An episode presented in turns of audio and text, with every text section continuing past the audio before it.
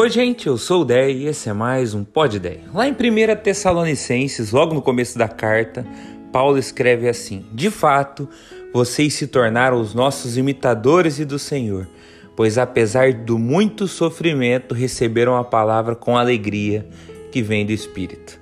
É muito interessante como a Bíblia faz isso com frequência, coloca perto as palavras sofrimento e alegria. Porque para nós, geralmente, ou é um ou é outro.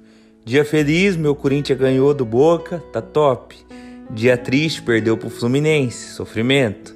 Dia 5, entrou um salário na conta, alegria. Dia 6, acabou o dinheiro, sofrimento. Porém, Deus tem esse desafio para nós, Deus pensa diferente. Deus fala sobre a gente sofrer de um jeito diferente sofrermos bem. Dói, mas não faz desistir. Choro, mas eu sei que Deus está trabalhando. Eu fico abatido, mas não destruído, porque eu sei que o meu momento atual não define o quanto Deus me ama e tudo que Ele tem para minha vida. Então não é sobre não sofrer, mas sobre sofrer certo. E é por isso que alegria e sofrimento vêm perto na Bíblia. Então, sofrer certo não é sofrer escondido. Não é isso que eu estou dizendo. Fingir que tá tudo bem e chorar no banho para ninguém ver. Mas é seguir em frente e caminhar com fé mesmo que você tenha lágrimas nos olhos, porque talvez essa essa seja a maior mensagem que você pode deixar para alguém. Talvez seja isso que alguém perto de você precisa ver. Deixa eu dar alguns exemplos aqui. Tem um casal de conhecidos meus que já passaram por vários sustos com o filhinho deles. Pelo menos três vezes o menino ficou à beira da morte no hospital. E todas as vezes eles puxaram correntes de oração e a mãe postou o quanto confiava em Deus. Eu sinceramente eu fico constrangido com a fé que essa mãe tem, que eles têm. Porque eles sofrem certo. Porque eles me mostram que Deus é de fato a rocha deles no dia da angústia.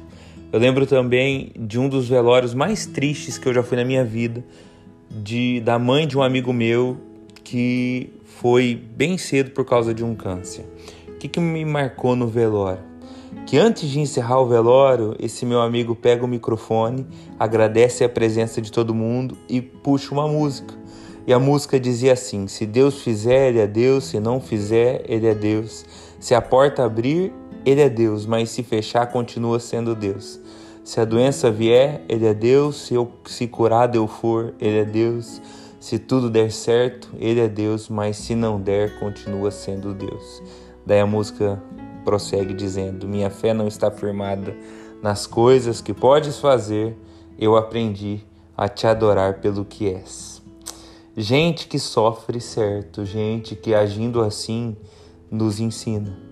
Quero terminar dizendo uma coisa importante. Quando Pedro dá um baita passo de fé, literalmente anda sobre as águas até Jesus, ele acaba afundando porque ele olha para a força do vento e das ondas. Daí Jesus diz assim: Homem de pequena fé.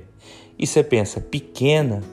O cara acabou de andar sobre as águas, mas talvez a fé de Pedro não é pequena de tamanho, até porque Jesus disse que uma fé do tamanho de um grão de mostarda já move montanhas, mas é uma fé pequena de duração. É uma fé que permaneceu por pouco tempo, só por alguns segundos, que sumiu na hora da dificuldade. Então, que nós não sejamos assim. Que a gente consiga sofrer certo, onde a dor e a alegria estão presentes e a gente não precisa escolher, porque mesmo nos momentos mais difíceis, Deus permanece conosco e Ele é a garantia e a nossa certeza de que uma alegria maior vem pela manhã. E nisso a gente testemunha do quanto Ele é maravilhoso. Que Deus te abençoe. Tchau, tchau.